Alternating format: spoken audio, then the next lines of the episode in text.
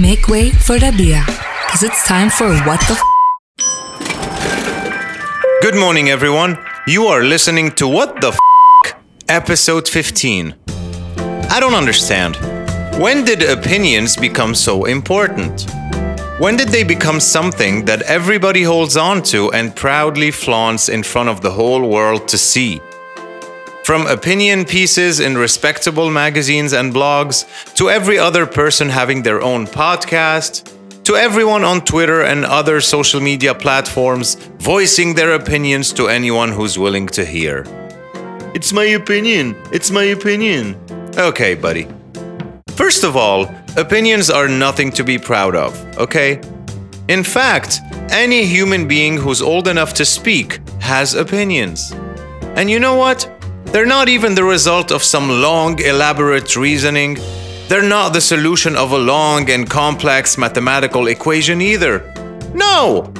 Opinions are just the ideas of other people that you happened to catch somewhere and was happy enough to adopt as your own. Listen, you know what?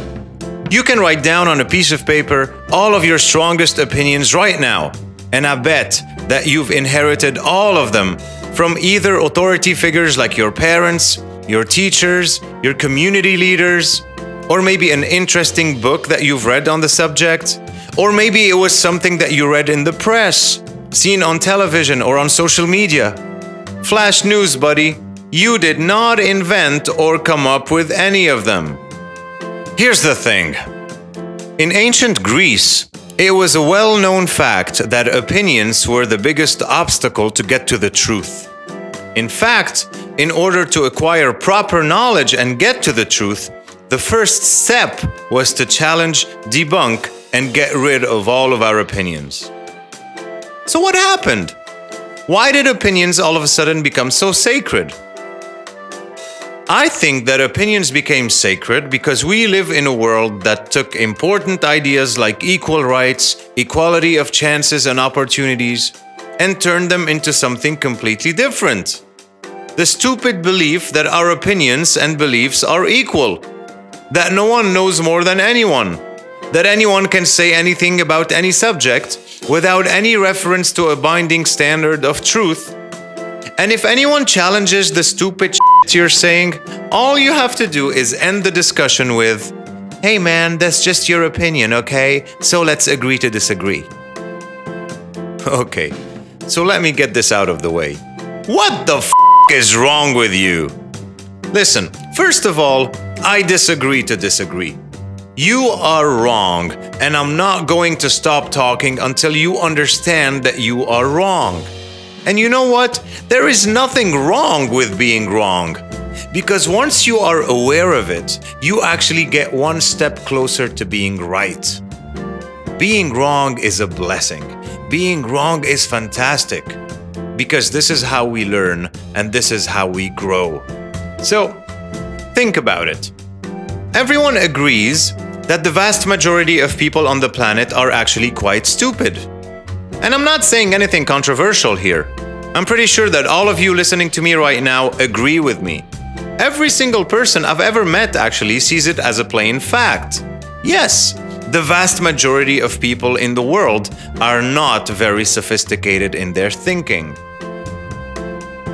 But here's the thing it's not like all stupid people live in one place and all intelligent people live in another. No, everybody mixes all the time.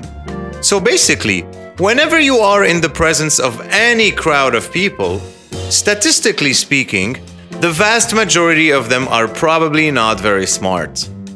So let's say you go to a party of 200 people. Chances are 160 of them are going to be stupid. Let's say you go to a nightclub of 3,000 people.